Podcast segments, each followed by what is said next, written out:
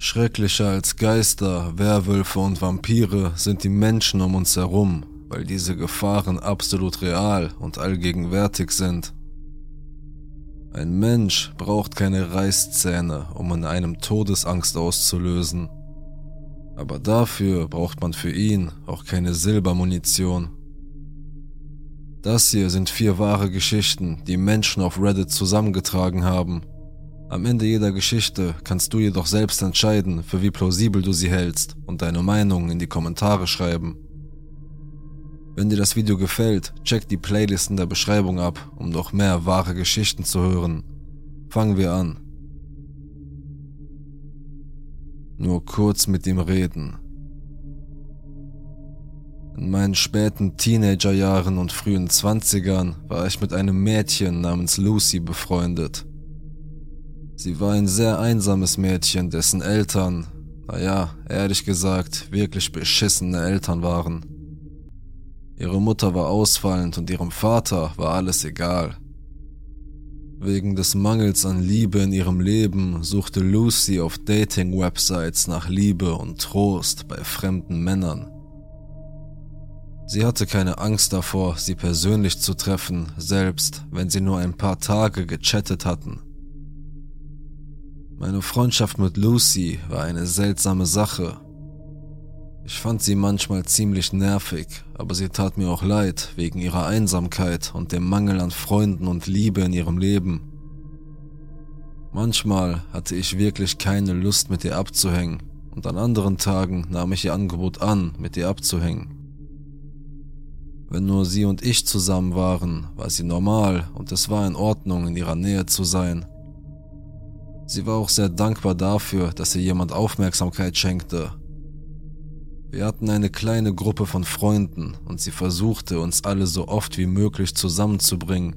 Und ehrlich gesagt, die ganze Gruppe war wirklich sehr lustig. Wenn wir alle zusammen waren, war Lucy aufgedreht und man merkte ihr an, dass sie froh war, unter Menschen zu sein, die sie nicht so beleidigten wie ihre Mutter. Irgendwann erzählte uns Lucy, dass sie einen Freund hat, wir waren alle überrascht, weil wir wussten, dass sie viele Jungs online kennenlernte, aber wir hatten noch nie gehört, dass sie mit jemandem zusammenkam. Ein paar Tage später verabredete sie ein Treffen mit Trevor für unsere Freundesgruppe.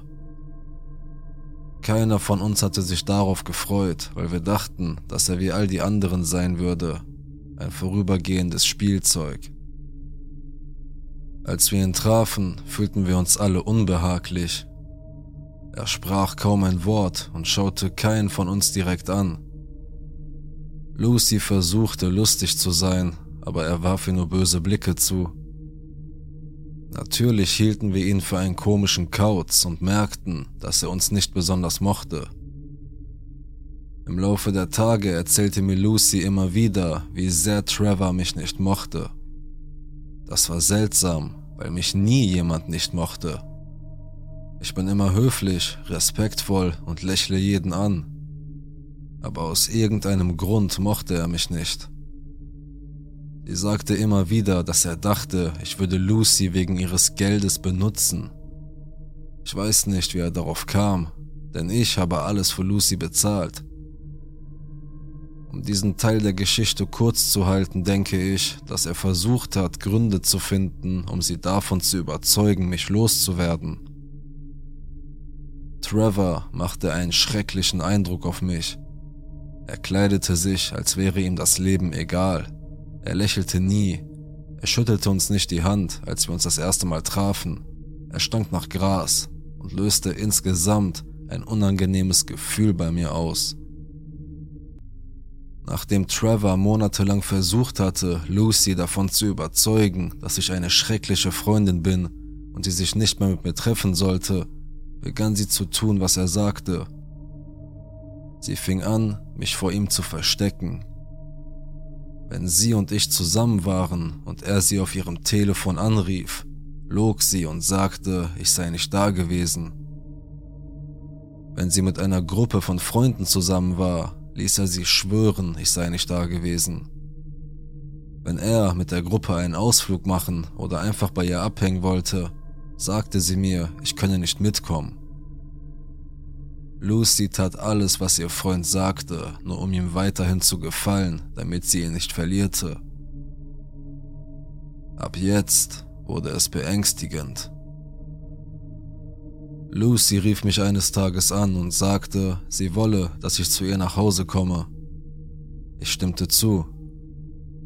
Sie holte mich ab, wir gingen zu ihrem Haus und sahen eine Weile fern. Dann beschlossen wir, da es draußen ein schöner Tag war, mit ihren beiden Hunden in einem nahegelegenen Park spazieren zu gehen und später zum Haus zurückzukehren, um gemeinsam zum Mittag zu essen. Während wir in diesem Park waren, erhielt sie einen Anruf. Ich muss dazu sagen, dass Lucy kein privater Mensch ist und bis zu diesem Tag noch nie weggegangen war, um einen Anruf entgegenzunehmen. Sie ging so weit weg, dass sie wusste, dass ich nichts von dem, was sie sagte, hören konnte. Das kam mir verdächtig vor, aber nicht genug, um es zu hinterfragen. Der Anruf endete und sie kam auf mich zu mit einem Gesichtsausdruck, als würde sie versuchen, nicht zu lächeln. Sie sagte mir, so, ich muss dich jetzt nach Hause bringen. Ich war etwas verwirrt, da wir erst seit etwa einer Stunde draußen waren und sie nie wollte, dass ich nach Hause gehe. Sie bat mich sogar oft, bei mir zu übernachten, um nicht alleine zu sein. Wie auch immer, ich sagte okay und wir gingen, um ihre Hunde zu Hause abzuliefern. Wir stiegen in ihr Auto und es ging los. Nach etwa zehn Minuten Autofahrt merkte ich, dass sie nicht in Richtung meines Hauses fuhr, also fragte ich, wohin fahren wir? Sie grinste, antwortete aber nicht. Ich fragte erneut und lachte unbehaglich. Im Ernst, wo fahren wir hin? Sie lächelte weiter, wollte mir aber nicht antworten. Mir wurde langsam klar, dass sie in die Richtung fuhr, in der ihr Freund wohnte. Fuck. Ich fragte ein letztes Mal mit Wut in der Stimme, wo führst du mich hin? Ihre einzige Antwort war für mich erschreckend. Trevor will mit dir reden. Oh nein, nein, nein, nein. Ich hatte keine Lust auf so etwas. Ich bestand darauf und verlangte, dass sie mich aus dem Auto ließ, aber mit ihrem bösen Grinsen und derselben Antwort sagte sie wieder, es ist okay, er will nur mit dir reden. Zu diesem Zeitpunkt war ich wütend, weil dieser unheimliche Typ, der aussah, als wolle er jemanden umbringen und der mich außerdem verachtete, mit mir reden wollte. Warum konnte er nicht am Telefon mit mir reden? Warum musste ich in seine schäbige Wohnung gehen? Sie weigerte sich strikt, mich aus dem Auto aussteigen zu lassen. Sie ließ die Türen verriegeln, als ob ich nicht in der Lage wäre, meine Beifahrertür zu öffnen. Ich wartete, bis sie an eine rote Ampel kam, schnappte mir ihre Brieftasche vom Rücksitz, nahm ihre Busfahrkarte heraus und stürzte aus dem Auto. Ich hatte keine Ahnung, wo ich war oder wo die nächste Bushaltestelle war aber ich wollte nicht zulassen, dass ihr verrückter Freund mit mir machte, was er wollte. Sie schrie mich an, ich solle wieder ans Auto steigen, aber ich ignorierte sie natürlich. Sie raste wütend davon. Ich blockierte sofort ihre Nummer auf meinem Handy, löschte sie als Freundin in den sozialen Medien und warnte meine Freunde, nicht mit ihr zu sprechen, weil sie verrückt geworden sei. Seit diesem Tag habe ich nicht mehr mit ihr gesprochen und sie hat auch die anderen fünf Freunde aus der Gruppe verloren. Lucy, ich hoffe, dass du jetzt wirklich einsam bist. Lass uns nie wieder treffen.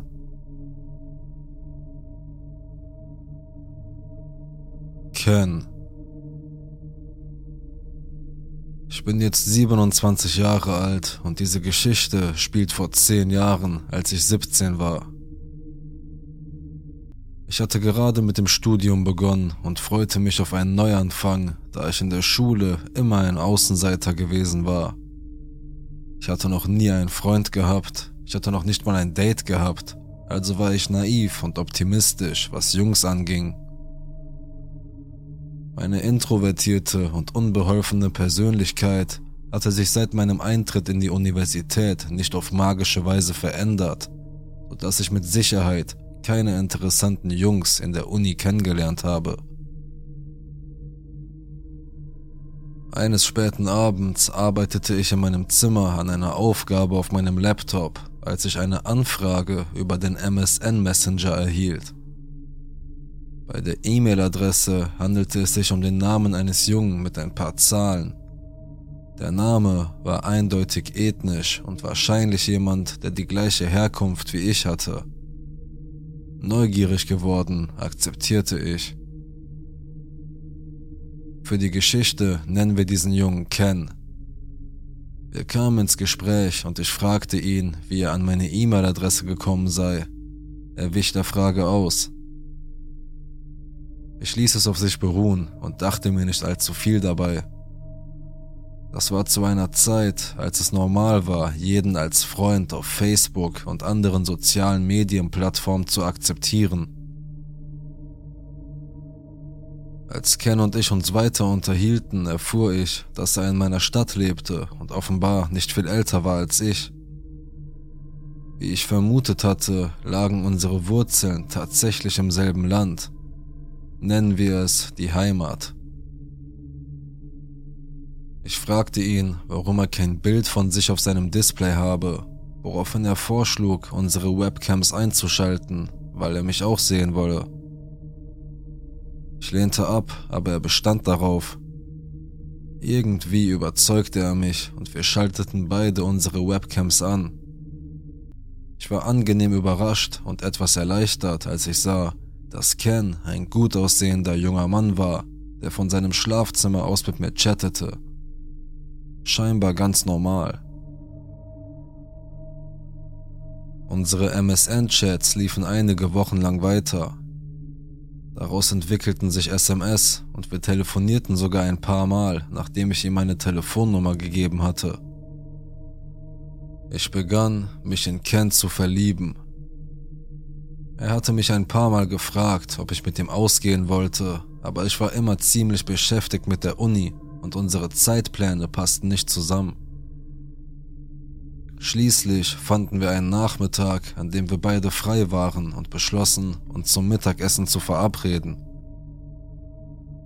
Ken hatte ein Auto und bot mir an, mich von der Universität abzuholen, nachdem ich für den Tag fertig war. Für meinen C-Plus-Programmierkurs war ich ein bisschen zu schick angezogen, aber genau richtig für das Mittagessen, das wir in einem örtlichen vegetarischen Restaurant geplant hatten. Dummerweise erzählte ich keinem meiner Freunde, wohin ich ging oder mit wem, weil es mir peinlich war, mit fast 18 Jahren zu meinem allerersten Date mit jemandem zu gehen, der mich zufällig auf MSN hinzugefügt hatte. Ich wartete vor meinem Campus, als ein schwarzes Auto mit stark getönten Scheiben neben mir hielt.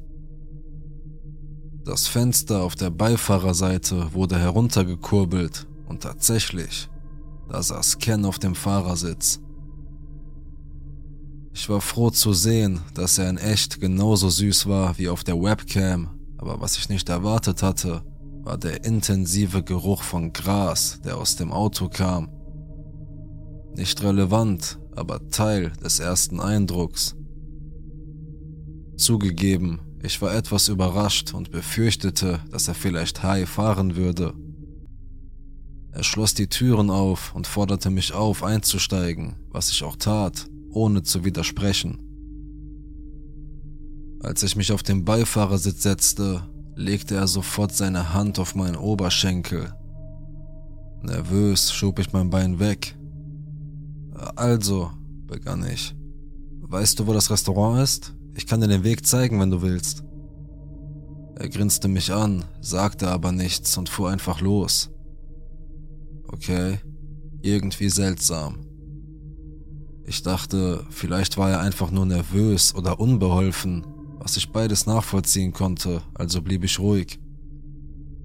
Ich wollte gerade versuchen, ein wenig Smalltalk zu führen, was ich nicht gut kann, als ich bemerkte, dass er auf die Autobahnauffahrt zusteuerte. Ich begann mir Sorgen zu machen, denn das Restaurant war nicht weit von meinem Campus entfernt und es gab keinen Grund, auf die Autobahn zu fahren. Äh, du brauchst nicht auf die Autobahn zu fahren.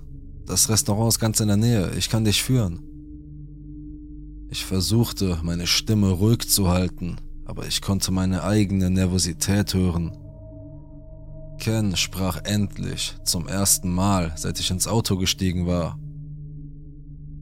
Ich dachte, wir könnten stattdessen einfach zu mir gehen. Wir können Need for Speed spielen und ich kann dir was zu essen machen. Ich war 17, auf dem Weg zum Haus eines Typen, den ich gerade zum ersten Mal getroffen hatte, und ich hatte niemandem gesagt, wohin ich ging. Mein Verstand raste.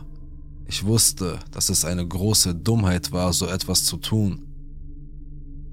Trotz der Red Flags, die mir ins Gesicht wehten, beschloss ich, dass ich unsere erste Verabredung nicht ruinieren wollte, indem ich sein Angebot ablehnte. Wie ein Idiot stimmte ich also widerwillig zu, um nicht unhöflich zu sein. Wir erreichten sein Haus, das anscheinend seiner Familie gehörte und in einer etwas schmierigen Gegend lag. Wir traten ein und außer uns war natürlich niemand zu Hause. Es war spärlich möbliert und sah ungepflegt aus, was mir für ein Familienhaus ziemlich merkwürdig vorkam. Er teilte mir mit, dass seine Xbox in seinem Schlafzimmer sei. Ich zögerte in der Tür, aber er setzte sich an das Fußende seines Bettes vor den Fernseher und klopfte auf den leeren Platz neben sich, damit ich mich setzen konnte. Es gab buchstäblich keinen anderen Platz in seinem Zimmer, also setzte ich mich vorsichtig hin und hielt so viel Abstand wie möglich zwischen uns. Ich begann mich zu entspannen, als wir Need for Speed spielten und er uns Erdnussbutter und Joghurt zum Knabbern machte. Ich wollte gerade über mich selbst lachen, weil ich übermäßig paranoid war, als Ken etwas Bizarres tat. Er stieg auf das Bett und setzte sich direkt hinter mich seine Beine auf beiden Seiten von mir und versuchte, meine Hände am Controller zu führen.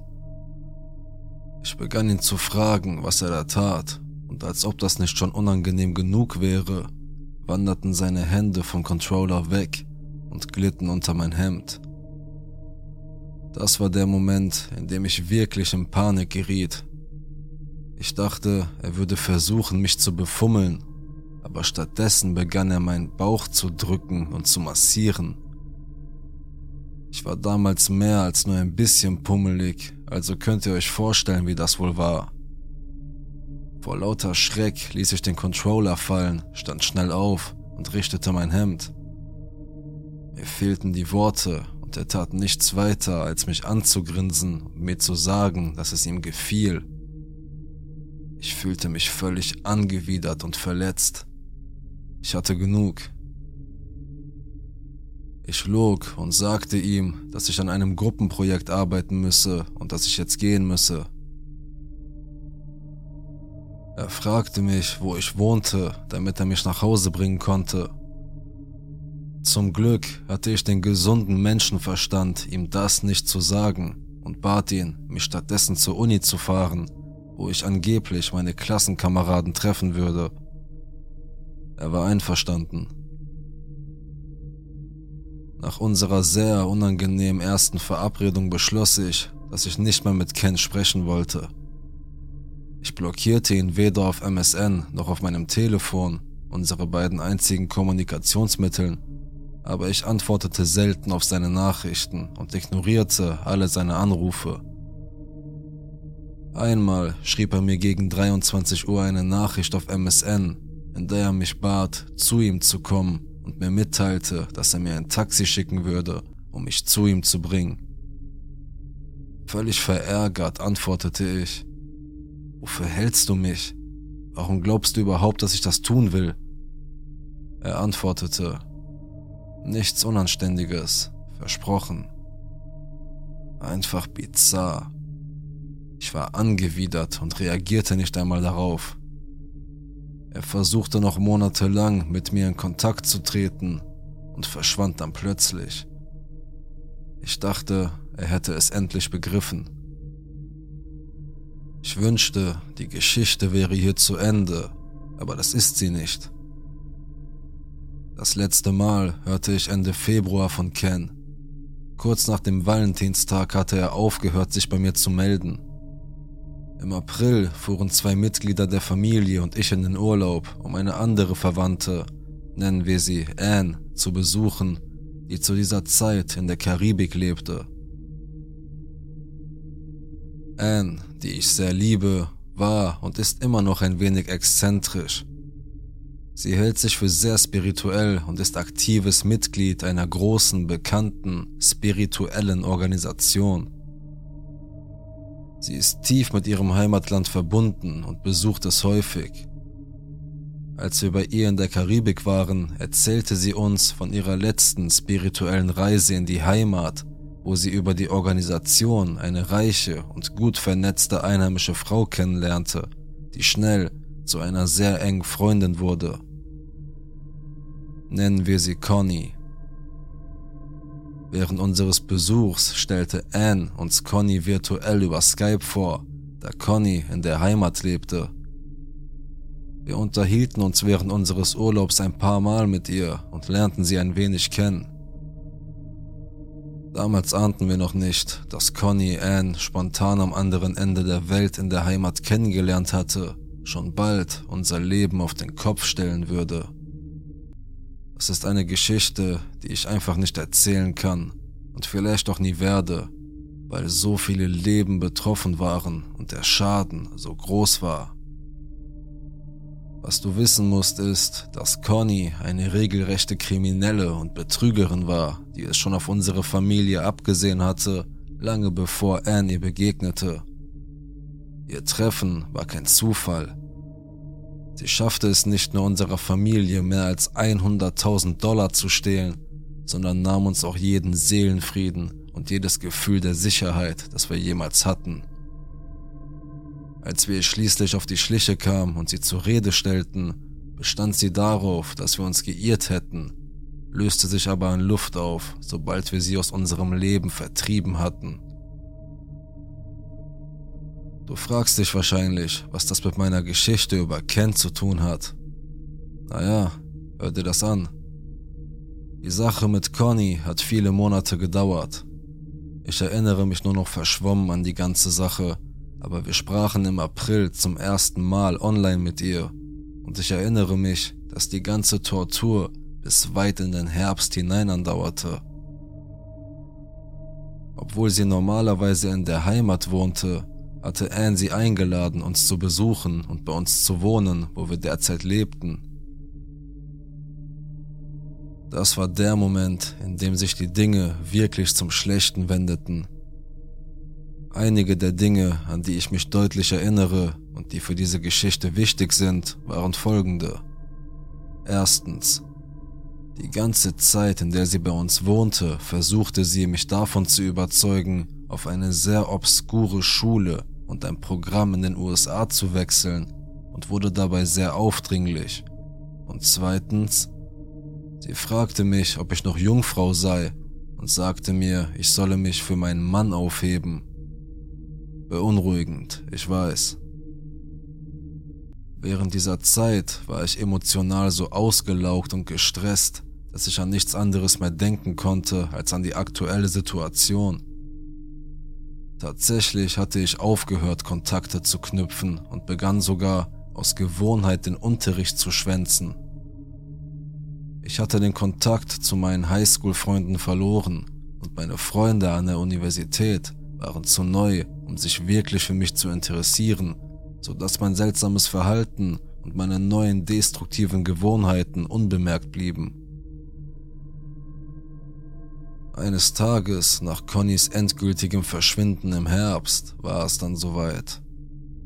Ich war mit meinem Vater zu Hause, als mein Handy klingelte. Ich schaute auf die Anrufer-ID und es war eine Nummer, die ich nicht gespeichert hatte sodass die Kontaktinformationen unter dem Namen angezeigt wurden, unter dem das Telefon registriert war. Mein Herz schlug mir bis zum Hals. Mein Telefon zeigte einen Namen an. Der Vorname war der Name eines Mannes und der Nachname war derselbe wie der von Conny. Ich geriet in Panik und rannte in mein Schlafzimmer, um den Anruf entgegenzunehmen. Ich hatte keine Ahnung, was mich erwartete. Als ich den Hörer abnahm, wurde ich von einer vertrauten Stimme begrüßt. Es war Ken. Ich dachte wirklich, ich müsste kotzen, als mir plötzlich klar wurde, dass er in diesen ganzen kranken Plan verwickelt war.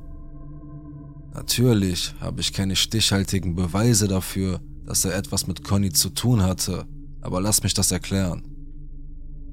Der Zeitpunkt seines Auftauchens in meinem Leben, der Nachname und die Tatsache, dass er sich aus heiterem Himmel bei mir meldete und ich keine Ahnung hatte, warum oder wie, waren einfach zu bizarr, um ein bloßer Zufall zu sein.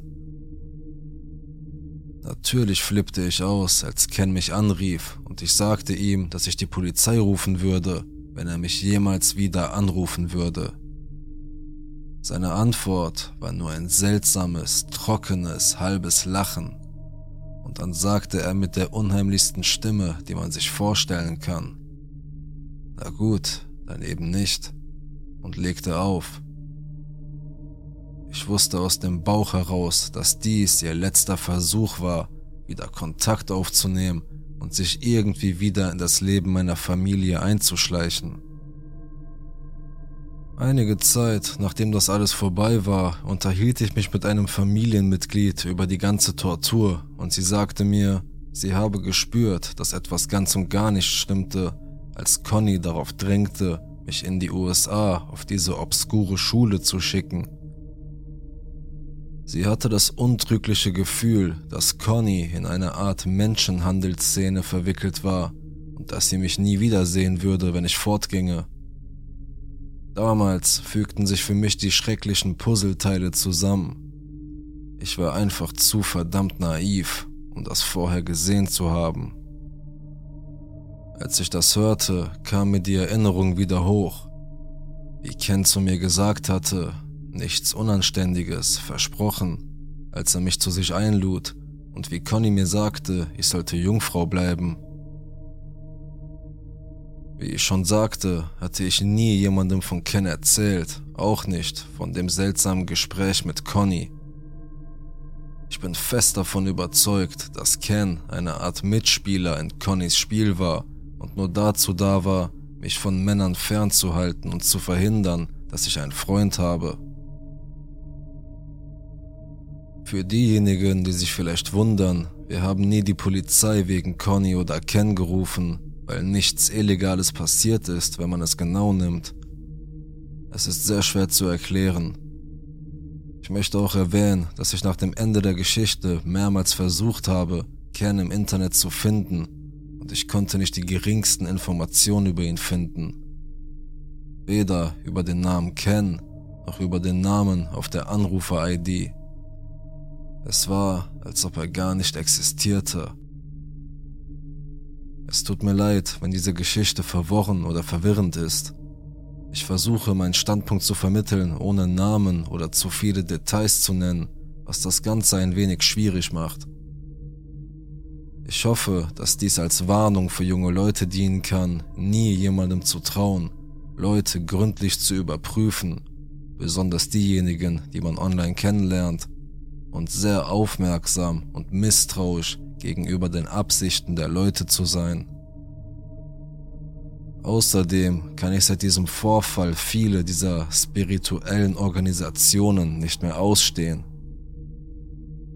Ich mochte die Idee dieser Organisation nie, aber jetzt habe ich wirklich erlebt, wie sie sowohl verletzliche Menschen als auch zwielichtige Gestalten anziehen können, die auf der Suche nach einer verletzlichen Person sind, die sie ausnutzen können. Ich will diejenigen, die auf so etwas stehen, nicht verurteilen, aber das ist definitiv nichts für mich.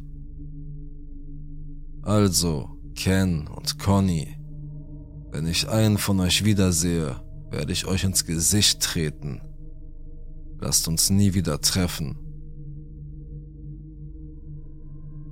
Der Bauernhof. Ich war 17, als sich diese Geschichte von nunmehr drei Jahren ereignete. Ich arbeitete in einer alten Pizzeria direkt am Rande meiner Stadt. Die Stadt, in der ich arbeitete, ist eine wohlhabende Vorstadt, die von einer Umgehungsstraße umgeben ist, die eine Schleife um die Stadt zieht. Um meine Stadt herum gibt es einige Ackerflächen und Hauptstraßen, auf die alle Arbeiter gezogen sind, nachdem die Stadt vor 10 bis 15 Jahren gentrifiziert wurde. Die Pizzeria gibt es schon seit 20 Jahren und sie war sehr auf diese Arbeiter ausgerichtet. Es war etwa 21 Uhr und ich erhielt einen Anruf für zwei Pizzen und eine 2 Liter Limonade. Ich war der einzige Fahrer, der da war, also musste ich die Lieferung rausbringen. Die Fahrt zu dem Laden dauerte etwa 10 Minuten. Dort musste ich eine lange, geschotterte Auffahrt hinauffahren, für die ich 5 Minuten brauchte. Als ich dort ankam, sah ich ein schönes Haus und zwei Scheunen, die über das Land verteilt waren. Außer dem Weizen, der fünf bis sechs Fuß hoch war und das ganze Grundstück umgab. Ich war schon immer sehr ängstlich in der Nähe von Farmen, weil ich sie für unheimlich halte. An diesem Ort zu sein, an dem ich mich wirklich ganz alleine fühlte, ließ meine Ängste noch stärker werden. Ich beschloss, die Nummer auf der Bestellung anzurufen, weil ich keine Ahnung hatte, wohin der Kerl mich schicken wollte, um sein Essen abzuliefern. Nach etwa weiteren fünf Minuten absoluter Stille nahm der Mann ab. Er hatte eine sehr tiefe und raue Stimme, als ob er von Beruf Raucher wäre, was nicht gerade dazu beitrug, dass ich mich besser fühlte. Ich sollte ihn an seinem Lastwagen in der hinteren Scheune auf seinem Grundstück treffen. Ich machte mir jetzt richtig in die Hose, während mir die schlimmsten Dinge durch den Kopf gingen, die mir passieren könnten. Ich riss mich zusammen und fuhr weiter auf das Grundstück des Mannes. Als ich an einem dieser Zylinderlager vorbeikam, sah ich den Wagen des Mannes, sein F-150 und ihn selbst darin. Anstatt auszusteigen, rief ich ihn an und fragte ihn, wie wir die Transaktion abwickeln sollten. Mit der gleichen tiefen Stimme wies er mich an, aus meinem Auto auszusteigen und alle Lebensmittel auf seine Ladefläche zu legen. Da er bereits mit seiner Kreditkarte bezahlt hatte, dachte ich, die Sache wäre in zehn Sekunden erledigt. Ich tat, was er mir sagte und ging zum Beifahrerfenster, damit er seine Quittung unterschreiben konnte. Der Mann sah aus wie Mitte 40, kräftig gebaut, mit einem struppigen, schwarzen Bart und einem Truckerhut. Ich bin ein ziemlich dünner Kerl, also fühlte ich mich in der Nähe dieses Mannes wirklich nicht sicher, wenn ich schon daran denke, entführt oder ermordet zu werden. Ich fragte ihn, ob er einen Kugelschreiber dabei hatte, denn ich hatte vergessen, einen mitzunehmen. Er starrte mich mit diesen kalten Augen an und deutete auf den hinteren Teil seines Wagens, wo er eine doppelläufige Schrotflinte aufbewahrte, und sagte, wenn du mich um ein Trinkgeld bittest, werde ich dir dieses Trinkgeld da hinten in den Hals stecken. Ich war wie erstarrt vor Angst, als ich registrierte, dass dieser Mann mir gerade gedroht hatte, mich zu töten. Und nicht nur das, es war bereits das zweite Mal in dieser Schicht. Das erste Mal war es, weil ich die Adresse eines Hauses verwechselt hatte und ein Mann in den 60ern mit Cowboyhut und einem verdammten WWE-Gürtel herauskam und sagte, er habe das Recht, Unbefugte zu erschießen während ich nur nachsehen wollte, ob ich am richtigen Haus war. Ich bin so schnell gefahren, dass ich mein Auto beinahe zerstört habe. Ich fuhr mit 130 den ganzen Weg zurück zur Pizzeria, wo ich meinen Kollegen erzählte, was passiert war. Keiner meiner Mitarbeiter nahm mich ernst und dachte, ich würde mir einen Scherz erlauben. Ich ging nach Hause und vergaß die Sache ziemlich schnell. Ein Jahr später arbeitete ich in der Mittagsschicht und derselbe Mann rief an und bestellte eine Pizza. Zu diesem Zeitpunkt weigerte ich mich, diese Bestellung anzunehmen, aber es war während der Covid-Zeit und der Laden lag schon brach, also zwang mich die Geschäftsleitung trotzdem zu gehen. Als ich dort ankam, erwartete mich der Mann in seinem eigentlichen Haus. Er erkannte mich und entschuldigte sich ausgerechnet bei mir für das, was er gesagt hatte. Er entschuldigte sich damit, dass er gerade eine Scheidung durchmachte und mit seinen Gefühlen zu kämpfen hatte. Ich wollte einfach nur, dass die ganze Sache vorbei war und er gab mir 60 Dollar für das, was passiert war. Trotz alledem, Mann, der mir drohte, mir seine Schrotflinte in den Rachen zu schieben, lass uns nie wieder treffen. rote Nägel. Mein Freund, mit dem ich zusammenlebe, arbeitet als Lehrer an einer Stadt, die etwa 15 Minuten mit dem Zug entfernt ist. Er kommt jeden Tag mehr oder weniger zur gleichen Zeit nach Hause, plus minus eine Stunde oder so. Ich hingegen arbeite von zu Hause aus. Ende Januar dieses Jahres hatten wir einen ziemlich heftigen Streit wegen etwas ziemlich Dummen. Ich weiß nicht einmal mehr, worum es ging, aber es war einer dieser Streits, bei denen wir den ganzen nächsten Tag nicht miteinander sprachen, keine SMS schrieben, nicht anriefen oder sonst etwas taten. Also, heute Nachmittag lag ich im Bett und machte meine Arbeit. Es war ein Dienstag und ich war mir ziemlich sicher, dass sein letzter Kurs dienstags um 13 Uhr endete, was bedeutet, dass er sicher um 14.30 Uhr zu Hause sein würde. Aber gegen 13 Uhr hörte ich, wie die Haustür geöffnet und geschlossen wurde. Ich dachte, hm, ich schätze, er ist heute eine Stunde früher zu Hause.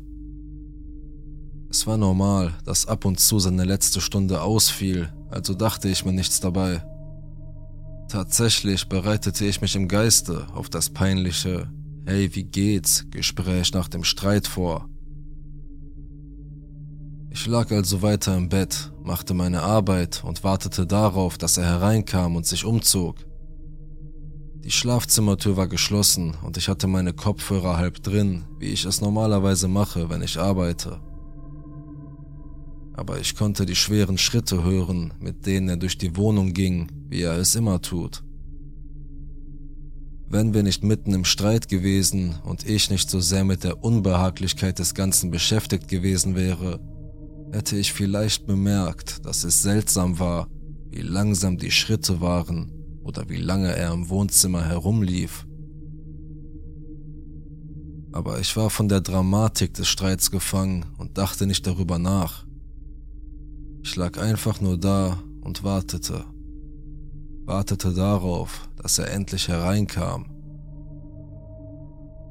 Schließlich öffnete sich die Schlafzimmertür ganz langsam, ein paar Zentimeter. Ich drehte meinen Kopf in Richtung Tür und bereitete mich darauf vor, ihm eine Art unbeholfenes, wir streiten seit 24 Stunden was, Lächeln zu schenken aber die Tür öffnete sich nicht weiter als nur ein Spalt. Ich schaute nach und sah, dass es die Hand einer Frau mit rotem Nagellack am Türknauf war. Derjenige, der da war, schloss die Tür langsam wieder, so wie er sie geöffnet hatte, ohne das Zimmer zu betreten. Ich sprang aus dem Bett, riss meine Kopfhörer heraus und blieb ein paar Sekunden lang wie erstarrt stehen während ich schnell nachdachte. Mein erster Gedanke, das war nicht mein Freund. Dann dachte ich, könnte das seine Mutter gewesen sein? Seine Schwester, die Vermieterin? Aus irgendeinem Grund kam ich zu dem Schluss, dass es sicher seine Mutter oder seine Schwester war. Also öffnete ich die Schlafzimmertür und ging ins Wohnzimmer. Es war niemand da, aber der Raum roch stark nach Frauenparfüm. Dann kam ich zur Besinnung und erkannte, Seine Mutter und seine Schwester haben keine Schlüssel und sind noch nie vorbeigekommen. Die Vermieterin ist noch nie ohne Erlaubnis hereingekommen. Das war ein Fremder. Ich rannte zurück ins Schlafzimmer und schloss die Tür, während ich stark zitterte. An das Schlafzimmer ist ein Balkon angeschlossen, also stand ich trotz des kalten Januarregens auf dem Balkon und rief meinen Freund an. Er nahm ab und ich fragte ihn, ob seine Mutter oder seine Schwester unangemeldet vorbeikommen würden. Er sagte mir, nein, bleib da stehen, ich rufe die Polizei. Die Polizei war innerhalb von Minuten da und durchsuchte die ganze Wohnung. Natürlich war zu diesem Zeitpunkt niemand mehr da. Aber es war schon seltsam. Es fehlte nichts in der Wohnung, obwohl wir ein Glas mit Geld direkt am Eingang aufbewahrt hatten. Es wurde nicht einmal etwas angerührt. Es schien sogar so, als wäre der Eindringling direkt ins Schlafzimmer gekommen, hätte meine Beine auf dem Bett gesehen, wäre in Panik geraten und geflüchtet. Außerdem kann man diese große Holztür ohne Schlüssel nicht öffnen. Ein paar Tage lang waren mein Freund und ich davon überzeugt, dass die Vermieterin einfach nur neugierig war. Ich begann mich besser zu fühlen. Trotzdem verlangten wir, dass die Vermieterin unsere Schlösser austauscht. Als sie mit ihrem Mann kam, um sie auszutauschen, machte sie eine Entdeckung. Neben dem Schlüsselloch war eine quadratische Fläche, die mit etwas weggekratzt worden war. Die Vermieterin meinte, dass sicher jemand mit Werkzeug in die Wohnung eingebrochen sei. Ein oder zwei Tage später sagte mein Freund zu mir, ich muss dir etwas sagen, aber flipp nicht aus. Er sagte mir, dass die orangefarbene Küchenschere verschwunden sei. Ich bin natürlich ausgeflippt. Ich habe die Wohnung auf der Suche nach dieser Schere auseinandergenommen. Es ist jetzt sechs Monate her und die Schere ist weg. Die ganze Sache ist einfach nur unheimlich und seltsam.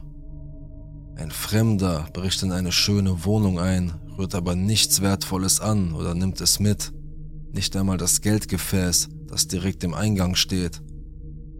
Er nimmt eine Schere aus der Küche, geht direkt ins Schlafzimmer, sieht jemanden im Bett und flüchtet. Ich habe die Person, die an diesem Tag die Tür öffnete, nie kennengelernt. Und ich bleibe auch dabei. Lass uns nie wieder treffen. Das waren also die vier Geschichten. Was denkst du? Welche von ihnen erscheint dir plausibel, welche eher nicht? Schreib deine Meinung in die Kommentare und abonniere den Kanal, um kein Video mehr zu verpassen. Man hört sich.